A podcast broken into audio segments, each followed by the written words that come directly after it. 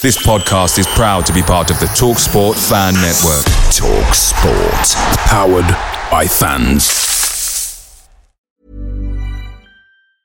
There's never been a faster or easier way to start your weight loss journey than with PlushCare.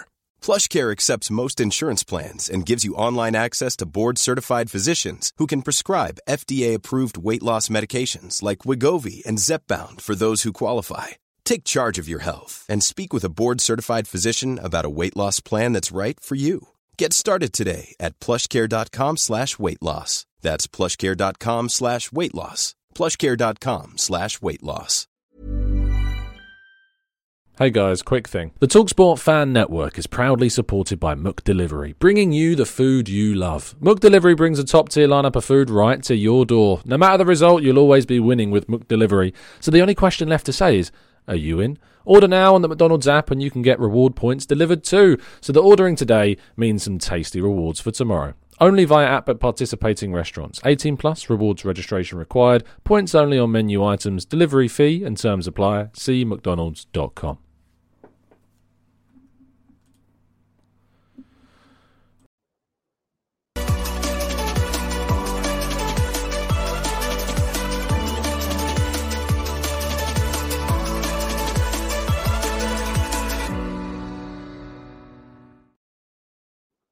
And welcome to the Gooner Talk back again with you guys for another episode of our Raw Reaction series, joining you the morning after Arsenal's 2 2 draw with Sporting Club de Portugal uh, in the Europa League last night. It was not the result that I think most Arsenal fans were uh, expecting nor wanting. However, it's the result that we got. And we're going to talk about that and plenty more in today's show as well. The reason why I'm out of breath is uh, I I was downstairs doing a little bit of washing up in the morning. Looked at the time and it was eight oh one, and I was like, "Oh no!" So I sprinted up the stairs. I gotta get gotta get there in time, otherwise I'm gonna get called the late talk again this morning. But thankfully, it seems I might have got away with it. So I didn't even tell. I need to tell you that. That shows, if anything, my honesty. So I think you should appreciate that more than anything else. Uh, good morning to people joining us in the chat box. Hope you're doing good and well. Carl, Marcus, uh, Olu, Red Star, Paul. Good morning to you, Rancid, Aiden, Adam, uh, Johnny, Rich, Martin. Good morning, Matt G, Stevie. Uh, happy Friday indeed. Uh, Gary, Afsar, Machiavelli, Temi, uh, Ponaru, uh, Machiavelli as well. Oh, I think I've said Machiavelli twice now. He's got two shout outs in one morning. I think he should start charge. I should start charging for that, really. I really should. Speaking of which, I'll talk a little bit about a special announcements on the channel at the start of part two. But without further ado, let's go on to talk about yesterday's game. Back down to earth with the sporting draw is the way I've kind of uh, defined this. Um, I do think that. Uh, any kind of really negative reaction um, is probably a bit over the top. I thought that Sporting played really well. I'm just going to put that out there to start and, and just say at the start of the show because I don't think, you know, when we talk about Arsenal's disappointing results, I don't think sometimes we get enough credit to the opposition. And I think that Sporting were really good. Uh, I really enjoyed their their attacking play, how good they were on the counter. Marcus Edwards, Pedro Goncalves, uh, Paulinho as a front three. Uh, even though, to be fair, Goncalves was playing more in the midfield but I thought they were really good uh, and I thought they were a threat and they could have scored more in this game. Paulinho, in particular, missing a massive, massive opportunity in the second half to make it 3 1. Um, but yeah, I was really impressed by Sporting. Um, and I think, I don't want to say that people have been underestimating them because I don't think that's necessarily the case. I think we've appreciated the quality players that they have. But I do think that maybe we maybe we just kind of overlooked the challenge a little bit. Um, I know how much quality they've got. I think we were focused so much on how what we would be doing and the rotation we would make, and about the fact that if we make loads of rotation, that we'd still be as good as we usually are. But uh, yeah, I, I thought this is going to be. I thought this was going to be a a relatively uh I don't say comfortable win because I think that would be underestimation sporting, but I do I did this was the game I wanted. This was the team that I wanted to face. So I guess maybe I underestimated them a bit. it's the full circle that I've just gone round in. Um, maybe I did underestimate them a little bit, but they are a very decent side, and I think they did very well last night. So there you go. Anyway, let's go on to some of the specifics uh, from the game I thought William Saliba is back to his best. I thought that was one of his best performances last night. The the goals we conceded, I'm certainly not pointing the finger at him. His tackling, his goal that he scored, um, his recovery pace, his composure in those tight spaces defensively. I thought he was the shining kind of light in what was a relatively disappointing defensive performance. And there's a lot of question marks that we're going to point at the defense, but I thought William Saliba stood out by himself. Um, and the words "he can't do this on his own" probably come to mind. Um, Saliba was absolutely fantastic. Ben White looked shattered by the end of the game. This is why I'm saying, like, I really want to see us go out and sign a new right back in in the summer that kind of gives us a different style uh, to what Ben White. Not because I think Ben White's not been good enough. It's just I think we need some more variation in the options that we have at right back. I see Tomiyasu more as a left back, and I'll come on to him in a little bit. Um, but I thought that Kiwior, if we're going to have a little brief chat about Kiwior, you know, as debuts go, it, it, wasn't the best debut in the world. And I thought I saw an interview, I think it was an AFTV actually, a, a, guy on there saying that, look, I've seen plenty of Arsenal defenders have brilliant debuts and go on to to not have great careers at Arsenal. Um, so don't judge Kiwior after one game. I think it's fair to say. I was actually quite happy with him in the first few minutes. There was a moment where he came under a bit of pressure, was composed, took the ball out of the defence, played a couple of good passes. But the longer the game went on, I think he just lacked confidence.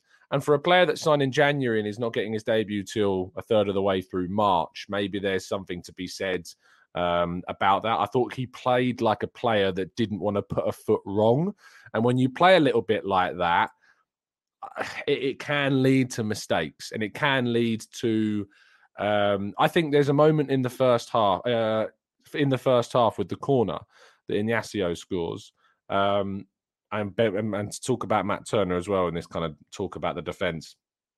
A lot of the people that said, don't blame Kiwior for the corner. Matt Turner calls for it. He should get it. And I'm not saying that's wrong. I think that's fair as a fair comment. You know, Matt Turner, if he calls for something, he has to get it.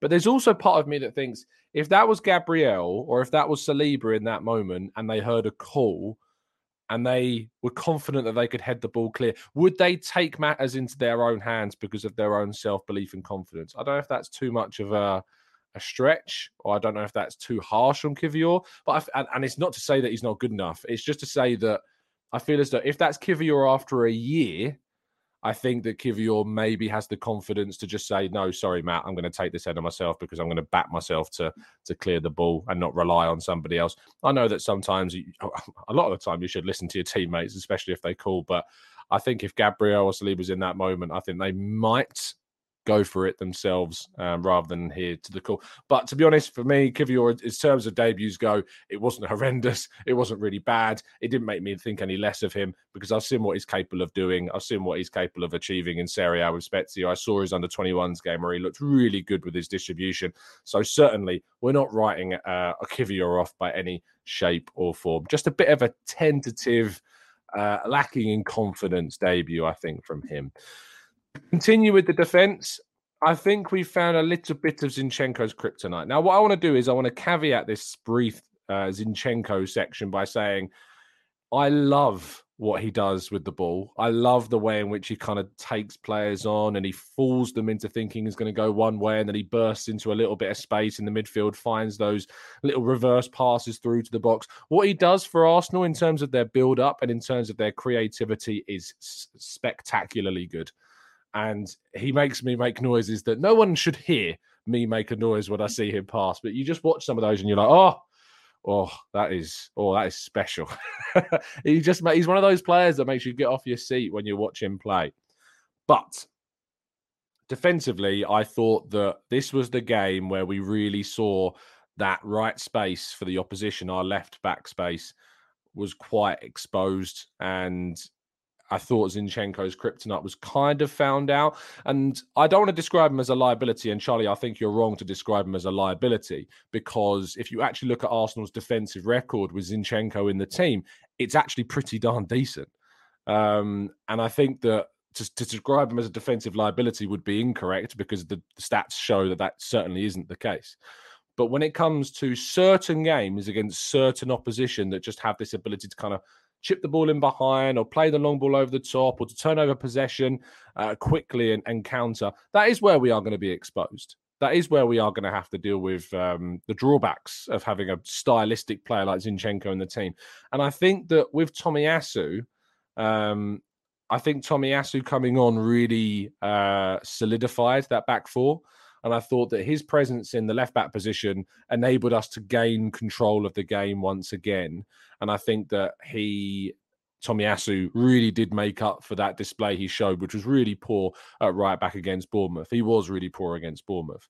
But for me, I think that in terms of Tomiyasu coming in next Thursday, I would start Tomiyasu at left back. I'd like to keep Zinchenko in the team, and that's why I'd move Zinchenko into midfield because I just think he's so important, uh, so key to what we do and how we build up play that I don't want to drop Zinchenko at all. And I still would start Zinchenko at left back against Fulham.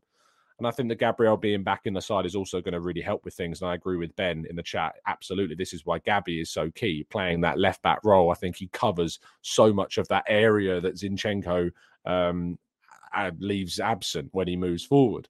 But I think that Tomiyasu brought in that level of kind of foundation that we could then build from. And that's why in the last kind of 15 minutes of the game, we were able to kind of take back control. And it was a case of only one team is going to win this from here if they score, and that's going to be Arsenal. And that's how it felt in the last 15 minutes. Unfortunately, we weren't able to create the clear cut chance that we needed. But I just felt next week, I think, considering what's at stake and it's in the knockout competition, start Tomiyasu, make a decision between Zinchenko and Xhaka in midfield, and go from there. I just think that's that's the way in which I think we need to play ultimately for next Thursday's game. But Zinchenko starts a left back without a shadow of a doubt on Sunday because I'm looking forward to us being a dominant force in the Premier League again. Uh, I enjoyed Nelson's performance a lot on that left hand side, particularly in the first half. I think he faded a bit in the second half, um, but I really enjoyed what he brought to the team on the left. He's just probably our most confident take on winger. The way in which he takes players on, he can burst past somebody, loves to step over here and there, loves to find the little passes inside, can go left, can go right. He's unpredictable. He's probably the most difficult of our wingers to read what he's going to do, and that makes him dangerous. But I thought, yeah, I thought he was bright. I, I was excited by watching him. I liked what I saw. And perhaps if we had our first team out there without the number of changes that we made and Nelson starts in that left wing spot, which I expect him probably to be able to do on, against Fulham and Odegaard, fingers crossed, being back into the team as well. That's going to be a massive, massive plus for Reiss Nelson. But I really enjoyed what he did in the game, and I thought he was direct. I thought he was he didn't shy away from any kind of pressure. He took players on and wanted to make things happen. And that for me is is the most important thing for Nelson. He needs to show confidence. He needs to show what he's capable of doing, and I thought he did that in this game. And uh, I would absolutely start him again on, on Sunday against Fulham. Um, I'm not expecting Trossard to be fit. The expectation is Trossard might be out for a couple of weeks, it seems. Um, and with Gabriel Jesus yet to come back, we don't have that many options. Smith Rowe, I don't think, is ready at all. So it should be Nelson, Saka, Martinelli, Odegaard as the front four with uh, Xhaka, Partey, Zinchenko, Gabriel, Saliba, White, and, and Ramsdale back in as the team. And of course, we'll bring you a preview tomorrow. Uh, should be having a preview tomorrow for the Fulham game. So uh, that's the plan, unless I somehow manage to squeeze it in this evening. But I'm not sure I'm going to be able to do that because I'm out. But uh, yes, tomorrow we should have a preview show for you. But Nelson really, really did like his performance. Now, we need to have a chat about Fabio Vieira because I'm quite frankly getting a bit sick and tired of this stigma and this stigmatism that is getting attached to Fabio Vieira. Fabio Vieira at the moment has come to the Premier League and he there's an argument going around that he needs, and I put emphasis on the word needs to bulk up. And I think this is just a little bit. I think lazy is too harsh of a criticism on, on the terminology because I don't think it's lazy. I just think it's getting to the point where whenever we have a whenever we see Vieira on the field, it's like he needs to bulk up. He needs to put on some muscle. And I just think that it's not it's not fair to continue adding this attachment to Vieira. That's not who Vieira is. And to be honest, I think you could stick the guy in the gym for a year, and I don't think necessarily you're going to see him come out, you know, vastly different. And maybe even if he put on loads of muscle, it would change his game. So I just want to get that bit out of the way first. Vieira was good yesterday. Vieira was good yesterday. He was demanding of the ball. He was creative. He was direct. He put in a perfect corner for William Saliba to score the opening goal.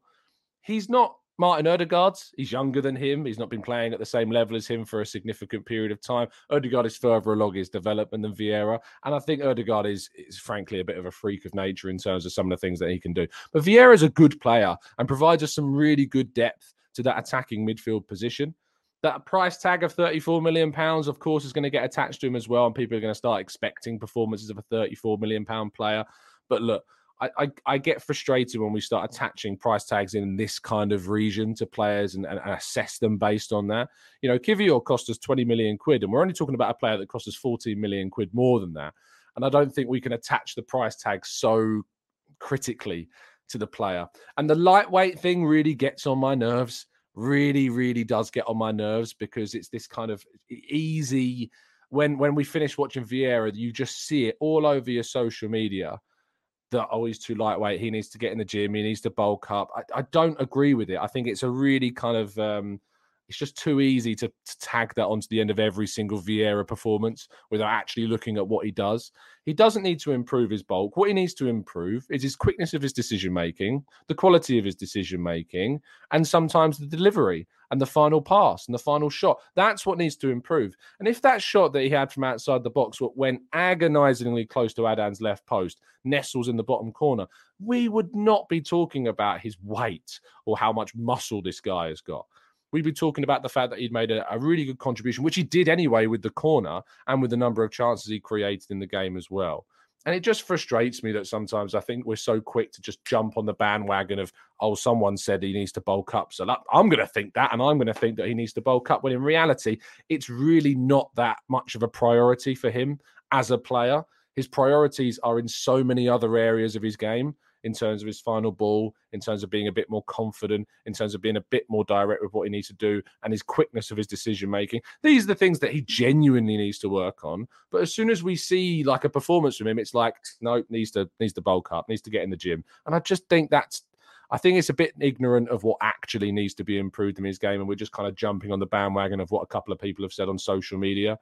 Um, and I think actually, whilst uh, let's go for Seb, who says he was targeted by Lisbon. I actually think that he rode a lot of what Sporting did to him really well. And yes, he went down a couple of times. There was one instance in the box where he went down as well. I get that, and that's fine. He's still transitioning to playing for an English team and coming from you know the continent where you're a lot more of the kind of the falling over antics do take place, if we're being very honest, he's going to have to adapt to that. And he's not had enough regular game time to be able to do that. He's got to start every what five, six, seven, eight games this season. I don't know how many even appearances he's managed to get in terms of his starts this season. But he's not been playing enough for a player when you consider the fact that he's coming from a brand new league. It's not like Martin Odegaard that came in and started starting every game. It's not like Gabriel or Saliba or uh, Thomas Partey, or you know, loads of players that we've signed from abroad that have been able to come in and just play every single game, even though they've cost a lot of money. He's cost a lot of money, and he's not being able to do that because we've got a really good attacking lineup at the moment that he can't break into. In terms of Premier League starts, he started against Brentford and he started against uh, Bournemouth the other day, and of course came on quite early in the game against Wolves. In which, by the way, when he started against Brentford, he was great, and when he started against Wolves, he uh, sorry, when he started against um, or when he came on against uh, Wolves, he was great. So I don't really, I don't really get, I don't really get it. And Louis says twelve starts, eight goals and assists. I mean, it's yeah, this it's a very very solid return uh, from him this season. I'm very happy with what we've been able to get from him this season as well. Um, so yeah, I, I, think I've maybe gone on a bit too long on the Vieira thing, but yesterday really bugged me with just like the I just thought it was a bit ignorant of, the, of what else there is to his game, and it's just really easy to kind of throw out the lightweight tagline associated with him. Uh, to start rounding off this part one before we go into to part two and and your questions, uh, Mikel Arteta said that he felt that the rotation in the team was one of the big reasons that we had some issues. But the thing is that you need you need to rotate in this game. I don't agree with those that feel we should have gone even stronger than this because Fulham is is literally two days away now. A really, really one of the hardest away games we're going to have besides Anfield, St James's Park, and the Etihad. It's probably the fourth hardest away game that we've got between now and the end of the season. And we need to rotate. We need to give players rest. And we have got no bloody strikers available to us at the moment. So it's not like we can even afford to, to rotate too heavily in the forward line either. So we have to rotate elsewhere. We had to give Kiwior a chance. We have to give Vieira the opportunity to play. Um, I would have started Tomiyasu at left back personally, and I said that in the preview show. Um, Jorginho giving him the opportunity to come in and Partey giving him a bit of a rest before the weekend as well. It's really important. So I'm not in, I'm not surprised entirely that you know that we saw a little bit of a, a drop off from the expectation of what we usually um, perform at, to be honest, or we didn't see what we saw in the second half against Everton or something like that.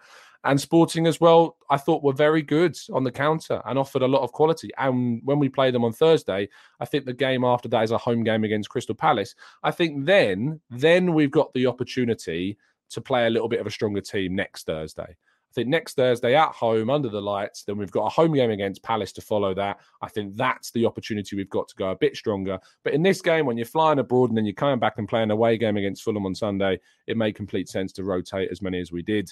And I'm fine with that because hopefully Odegaard will be back hopefully, who knows when Gabriel Jesus will be involved. Kieran Tierney was ill as well, which didn't really help things either. It's only a minor thing with him. Was precautionary why he wasn't included in the squad. Same with Odegaard. So there's a little bit of a bug going around because Fabio Vieira was supposed to do media duties on Wednesday and he couldn't because he had a sore throat. And I mean, that I didn't even bring that up about Vieira. You know, people saying he weren't great. He was ill the day before the game. So, you know, to, to come out and play like he did again, I thought was good. Odegaard's just ill. David's, don't worry about him. He's hopefully, hopefully will be back on Sunday. We'll have to wait and see if indeed he has recovered. Um, but he did travel. Um, he just they didn't didn't feel like it was worth. Uh, I mean, if you play when you're ill, the impact that can have on your body is not great. So it was probably the best idea not to start or not to risk uh, Odegaard. Uh, in terms of Eddie and Nketiah, we're still waiting for more information on him. Arteta never wants to rule out a long term absence, but it seemed to be an injury to his ankle that they're still waiting to get further clarification on. Uh, he didn't train on Wednesday. Trossard didn't train on Wednesday, and there's no expectation that either of them will be available at the weekend. I'm hope I'm wrong, and I'm hoping that they come back, but there isn't an expectation from my perspective that they are indeed going to be back for then. Uh, now, before we go uh, into part two, I need to tell you, of course, about uh, our Europa League rivals and their results over the course of yesterday's games. Union Berlin and Union Saint Gilloise uh, played out a fantastic game uh, in Germany, 3 3 on the night. The Belgian side will be confident of trying to get a win uh, in Belgium next week. That's going to be one to keep an eye on because Union Berlin have had a fantastic season in the Bundesliga and really been competing at the top of the table. So they're ones to watch. And if Union Saint Gilloise, who they both played against one another in the group stage, and the Belgian side did really well as well. So yeah, let's wait and see what happens there. Uh, Leverkusen against Ferencváros, uh, 2 0 winners. You'd expect them to progress now, although you know, they did lose their home game against Monaco in the last round and then smash them away from home. So who knows what's going to happen. Uh, Jose Mourinho's Roma uh, did really well, I thought, to beat a, a very good Real Sociedad side 2 0. Sevilla surprised me as well. Uh, I thought Fenerbahce might do quite well in this, but a 2 0 winner there. Let's see what happens in Turkey. And then Freiburg, uh, I think, had a goal ruled out in a 1 0 Juventus win. I think Freiburg will be relatively happy with that result. We'll be looking to try and get a two goal swing in Germany next week. Manchester United played a full strength team against Real Betis at home and certainly got their uh, just desserts for that with a 4 1 victory uh, to really turn things around. I don't think they have much choice but to play a full strength team. A, because Betis is a very good side, and B, because they lost 7 0. Just going to say that again. They lost 7 0 against Liverpool and they needed a response. So I'm not surprised they played a full strength team in response to that absolutely hilarious defeat to Liverpool. And lastly, Shakhtar Donetsk and Feyenoord played out one of the funniest goals I've ever seen. Um, the centre back Rakhshitsky, uh, I think it was, uh, scoring with his backside. An amazing goal uh, from a corner. If you've not watched it, I definitely recommend going and finding it because it's worth just watching it. So there you go. Okay, let's go to part two. Uh, a quick channel announcements and your questions right after this. I'm Sandra, and I'm just the professional your small business was looking for. But you didn't hire me because you didn't use LinkedIn jobs. LinkedIn has professionals you can't find anywhere else, including those who aren't actively looking for a new job but might be open to the perfect role, like me. In a given month, over 70% of LinkedIn users don't visit other leading job sites. So if you're not looking on LinkedIn, you'll miss out on great candidates like Sandra. Start hiring professionals like a professional. Post your free job on linkedin.com/people today. Away days are great, but there's nothing quite like playing at home. And the same goes for McDonald's. Maximise your home ground advantage with Mook Delivery. Are you in? Order now on the McDonald's app. At participating restaurants, 18 plus serving times, delivery fee and terms apply. See mcdonalds.com.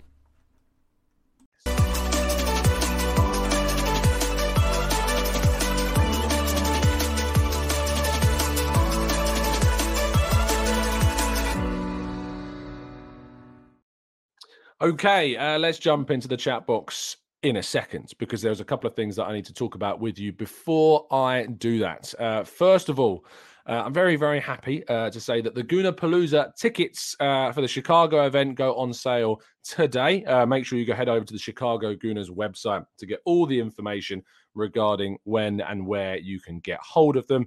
There is, as far as I'm aware, about 180 available. 40 of those, 20, 40 of those are VIP. So make sure uh, if you want to get their like front row seats sort of thing. Um, so make sure if you want to get involved, you get them quick because I'm expecting with us, Arsenal Vision, Highbury Squad, Gooners Pod, all promoting them. I reckon they're going to go relatively fast. So if you are coming to the ga- uh, to the event across three days, it's not just it's 21st of April through to the 23rd of April, and there's different events on. But if you want to buy a ticket for the podcast, um, I'd love to see you and meet plenty of you and the listeners of the channel as well. It's always going to be an absolute pleasure to to meet some of our uh, our listeners, and then make sure you do. As Matt says, eight and a half hours speaking at half eight UK time this morning, uh, which means that they would go on sale. Um, well, if it's eight and a half hours, what would that be? So that's nine o'clock. Eight hours from nine, five five p.m. UK time. Um, eleven is that eleven a.m. CST? I think so that's uh, that's I think what is is going to be. So 11 a.m. CST, and I think then it's 5 p.m. UK time uh, if you're coming over from the UK. But I mean, if you're not, it's, it's most likely going to be US. So 11 a.m. Chicago time is when those tickets will be going on sale over on the Chicago Gooners website. Second announcement that I need to talk to you about is this. Very exciting because initially the TGT non-profit merch was only going to be UK only. And after a couple of chats and conversations with our distributor, I can tell you that we are going global straight away. So, those that are not just in the UK, not just in the EU, but also those in the US and Canada, you can also get your hands on some TGT merch. Now, I can tell you about this. I'm very, very excited about this. Um, the home and away hats, the the red home hat, the grey away hat, which is designed to match uh, the colours of the home and the away, of course, with the grey stripes that you find on the away kit. Um, this is completely non-profit. I don't get anything from this at all. Uh, it is purely to help uh, different uh, charities and outlets, our local um, manufacturer based uh, just in just north of northwest of London is going to be uh, distributing uh, all of these around the world. They'll be making a small profit from these, uh, and then any profits that would have gone um, to me are going half of it to the Arsenal Foundation, half of it to Cancer Macmillan support. Um, the hats are twenty five pounds. 15 pounds of that goes to them. I want to be absolutely clarity and, and open with you about how this works.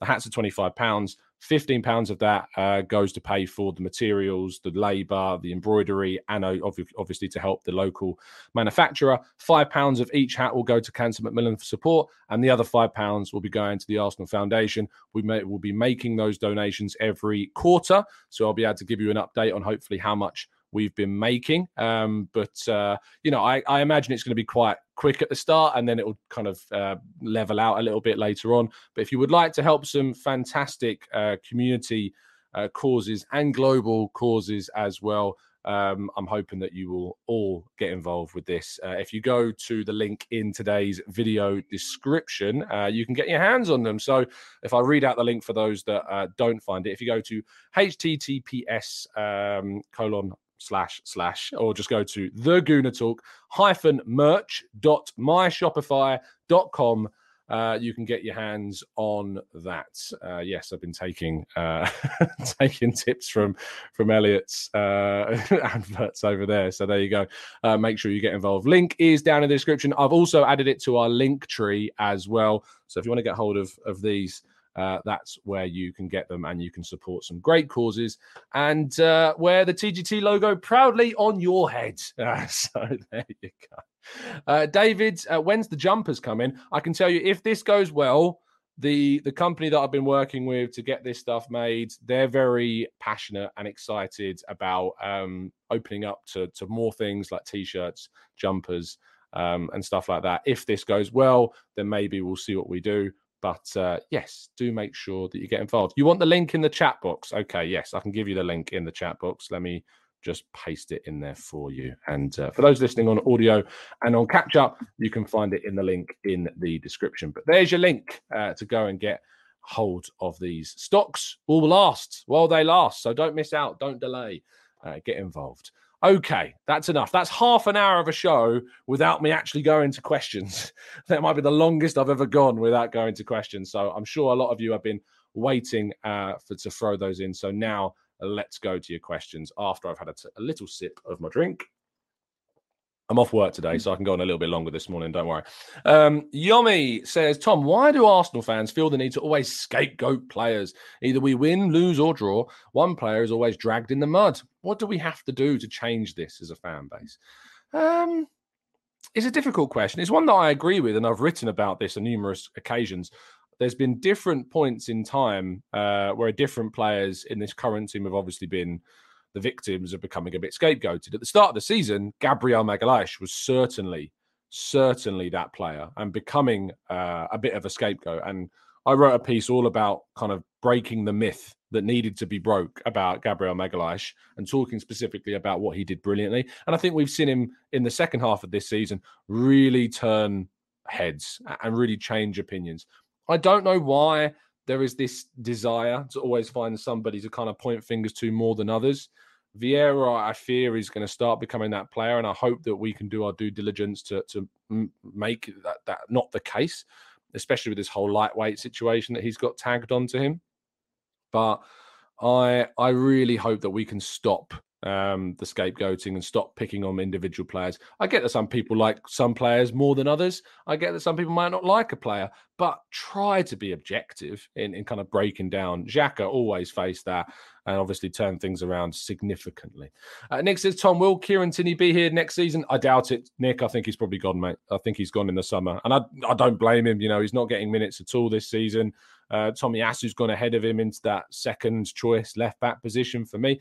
Uh, and that's fine. You know, I think that uh, Tierney is kind of part of the the era before Arteta. He was a player that was signed outside of Arteta's tenure, um, and he can't he can't produce what Zinchenko does. And Arteta wants a player that Zinchenko plays like. And whilst Tierney, I think, has tried and he's trying to be a bit more inverted, it's just not it's just not happening. Um, and I think that he will move on. And Arsenal need to try and get a good fee. If we can get 35 to 40 million pounds for Tierney, I'd be very, very happy with that. I know that some people think that he, he's worth a lot more than that. I've gone into a lot of detail while I think that 35 to 40 million would be a good bit of business by Arsenal. You can read my article on FL about it if you want. That should give you all the context you need.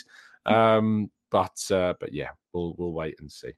Uh, let's go to uh, Pramod, who says, "I'm not criticizing Vieira, but unable to understand his role slash style. He doesn't seem to have the silkiness to be a ten, and not someone who makes powerful runs." Not a Xhaka type in robustness. I'm trying to. I'm not criticizing Vieira, but I'm going to label three criticisms. I'm only joking, Pramod. Um, I think with Vieira, his best position is as that second striker behind the striker. I think that's the best place to put him. I think he is direct. I think he tries to be direct. I think his, his some of his passes are sublime. The way in which he finds other players on the field are really good. There was a pass he did against Bournemouth out to the right flank where he kind of chested it down and just played it out to Saka on the right. And I remember sitting, it was right in front of me where I was sitting in the press box. I was just looking at it like, woof. that is class. And I think that he's got that capability of playing in some fantastic uh, balls into the box. It's just about consistency. And when you're not starting every game, I'm not surprised that that consistency isn't necessarily coming. Uh, Ray Ray says, Why are we conceding goals so easily lately? Lack of pace in midfield, uh, the right or left back out of position. Do we change? Do we need to change the style in certain games? Ray Ray, I think it is ultimately part and parcel of a team that wants to attack and wants to commit bodies forward. That is ultimately going to lead to more vulnerabilities at the back. The big issue I've got, and I think again was exposed last night, is the set piece problem. It is becoming a problem. We are conceding more goals than we need to from set pieces, and we should be better from set pieces, and we need to be better at defending set pieces. I think that when it comes to Nicolas Jover and what he did last season, we've clearly seen that there is a ability, there is a way of making us more resolute and better defensively from set pieces. But maybe teams have just worked this out a little bit. Maybe they've done their digging on on what needs to be, you know, kind of looked at. But we need to be a bit better from set pieces. Um, I don't want to go back to Zinchenko. Obviously, we've lost Tierney or Tomiyasu playing left back, and then suddenly you're a little bit more vulnerable in the box. Um, I'm not sure if that's had something to do with it. I don't know if Jorginho being in for Partey in some of the games we've considered from set pieces has something to do with it because of the lack of height there. I'm not sure, but uh, it's something that needs to be addressed. That's that is for certain. Dirk says, I disagree on the physicality. There's nothing wrong with bulking up. Uh, by the way, I never said once that there was anything wrong with bulking up. I've said that I think that it's a it's something that's prioritized too highly for a player like Vieira. Um, Dirks continues by saying, We've seen it's done good things for Eddie.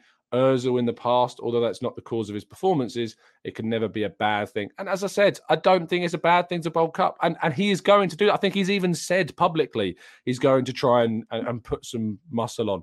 It's never been about me saying it's bad or it's not needed. Uh, it's me saying that I think that there are so many other things that need to be focused on before we start thinking about how much muscle the guy's got. That's the issue. And I think there is a danger of a stereotype or and a stigma forming around Vieira that's not fair. That every time he plays, we're going to suddenly start looking out more so for him than any others when he gets pushed off the ball, where he goes down too easily. When in reality, a lot of players do it, and now we're going to start focusing on Vieira doing it more than others, and that's not fair. By the way, Özil bulking up, I wouldn't necessarily say has helped him towards the end of his Arsenal career not great. And that was when the bulking up really happened. So I'm not sure that was the best example. But v- but Eddie Nketiah certainly has bulked up, and he has obviously shown in recent um, months to be a asset to the team going forwards as well.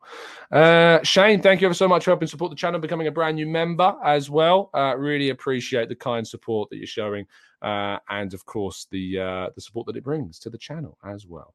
Um, let's go to uh, Freddie says, What position would you prioritize in the summer? Central midfield. I think we need to add more there, but I think we need to add another forward as well and a right back. But I still think midfield's the area that I look at and go, we can add a world class player into midfield still going forwards. I think that's what we need to do.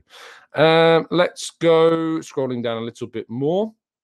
Uh, Bakary Lasagna says, Tom, do you think your podcasting would be improved if you bulked up a bit? oh, without a shadow of a doubt, I might get more likes. I might get more likes in the video if I oh, up a little bit more on the channel. Um, let's go to camera up says when does Saka get a rest? I don't know. I don't know, mate.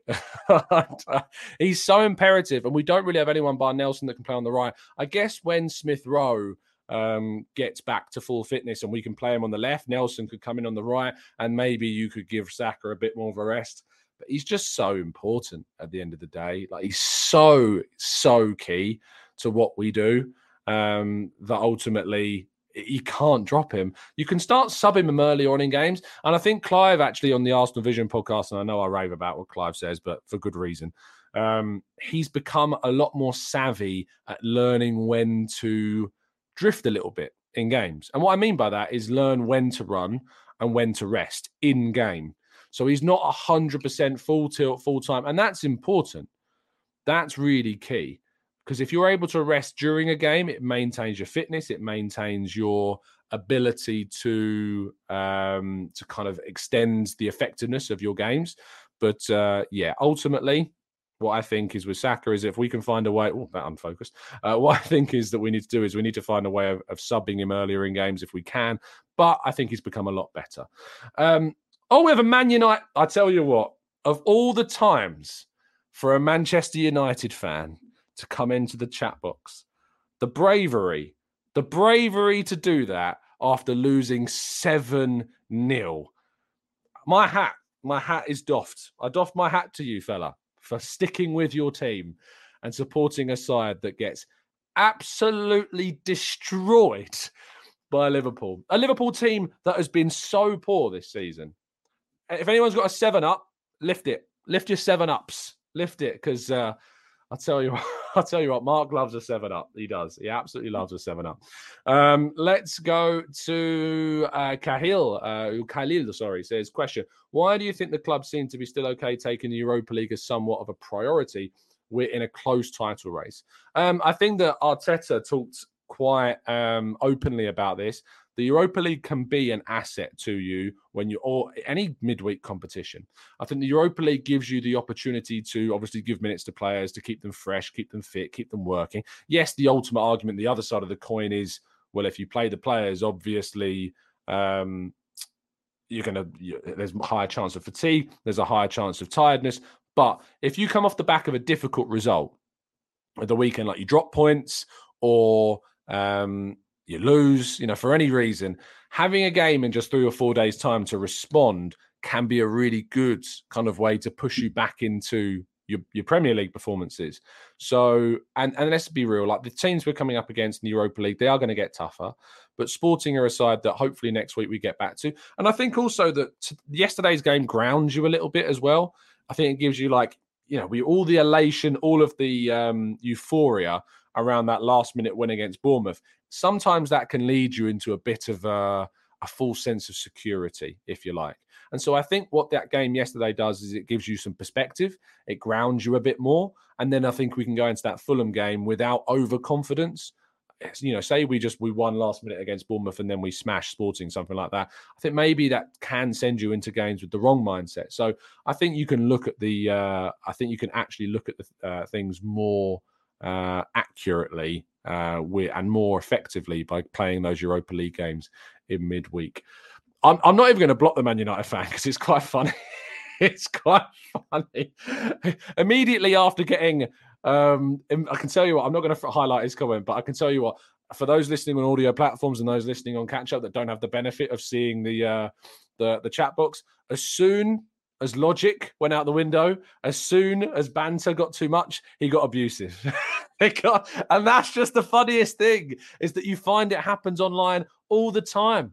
As, as soon as someone is just mentally outthought, abuse, abuse in the chat box. Let's start. Let's start insulting people because that's always the way to go. Yeah, always the way. To, the really smart people, the really smart people, drop abuse. That's what they do. That, and thank you, Chatbox, by the way, for just just throwing the banter back. You mean you've been pretty respectful. I mean, completely respectful, in all honesty. Uh, just the seven ups, raise them, raise your seven ups in the chat box. I might have one later today uh, and enjoy one for Mark's sake. So uh, thank you for your engagement, Mark. It's probably helped with the algorithm. You've probably con- contributed to the seven up I'm going to buy later on. Um, Mark's rattled. Uh, let's go to Cass, who says, Tom, just worried about defending lately, uh, where the team are conceding too many set piece goals. Will have to tighten up for all of the remaining games, and the team will have to play in the Premier League and Europa League. Yeah, you know, defensively, as I've mentioned before, I think the, the key issue for me is um, is the set pieces. That's something that we're going to need to really kind of um, we're going to have to look into being a little bit more savvy and stronger and that ultimately is is what we need to improve on is just being better from set pieces if we can eradicate those goals then what we need to then we've we've solved a massive kind of leak in the defense if you can limit that to 20% you get it down to one goal every 10 games rather than one goal every two games, all of a sudden you've limited significantly the number of goals that you're conceding across the season. We just need to get better at that. We just need to get better at that ultimately, and that's that's going to take a little bit of time, but hopefully we can do it quickly because we've already so- shown that we can do that last season. Uh, camera up says it's 7 p.m. where I live right now. It's Man United o'clock. It's Man United o'clock over there. anyway, uh, I'm going to wrap things up there. Thank you so much for for tuning in. Really appreciate your time as always. Big shout out to Mark. Seven up to you, mate. Seven is Evan, as you say. Um, I'm going to look to. I'll tell you what. When I get onto the seventh green later on, I'm going to have a little think about Mark and just think how sad he must have felt last weekend. I love that I've invested so much time in one Man United fan today. It's been completely worth it. Completely worth it. Um, anyway, uh, do as I said already in the start of the second part of today's show. If you want to get our latest non-profit merch, uh, is now available to all listeners around the globe. Get involved. Link in the description. Go and get your hands on it um, and help support some great causes, some a local business as well. Um, and uh, yeah, I look forward to if this is successful, bringing you some more stuff involved this with uh, with the show as well. And of course, the Chicago Gooners Goonerpalooza tickets will be going on sale at 11 a.m. C uh, Chicago time uh, and 5 p.m. UK time. So that's when you can get hold of the tickets. They're going to go quick. So make sure that you're in the queue. It might be faster than even trying to get tickets to the Emirates these days. So make sure that you get involved with those tickets. Go to the Chicago Gooners Twitter page for more information or the Chicago Gooners website to get more information about the live event and everything that's going on over the weekend of April 21st. Uh, thank you so much for listening. Drop a like. If you could press the like button seven times, would that still mean that you like it? One, on off. Yes, it would because it's an odd number. So press that like button seven times and it will still like the video because that's on, off, on, off, on, off, on. So yeah, make sure that you click it seven times for our good friend Mark and our good friends over at Old Trafford. Seven up. Have a fantastic day, people. I'll see you soon. And as always, up the Arsenal.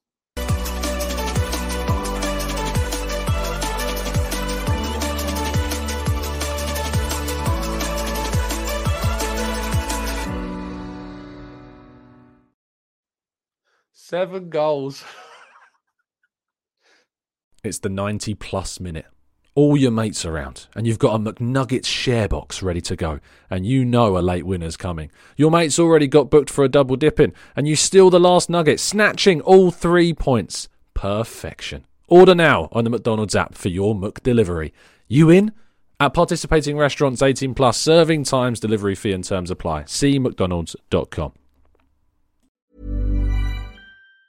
Planning for your next trip? Elevate your travel style with Quince. Quince has all the jet setting essentials you'll want for your next getaway, like European linen, premium luggage options, buttery soft Italian leather bags, and so much more. And it's all priced at 50 to 80% less than similar brands. Plus, Quince only works with factories that use safe and ethical manufacturing practices. Pack your bags with high-quality essentials you'll be wearing for vacations to come with Quince. Go to quince.com slash trip for free shipping and 365-day returns.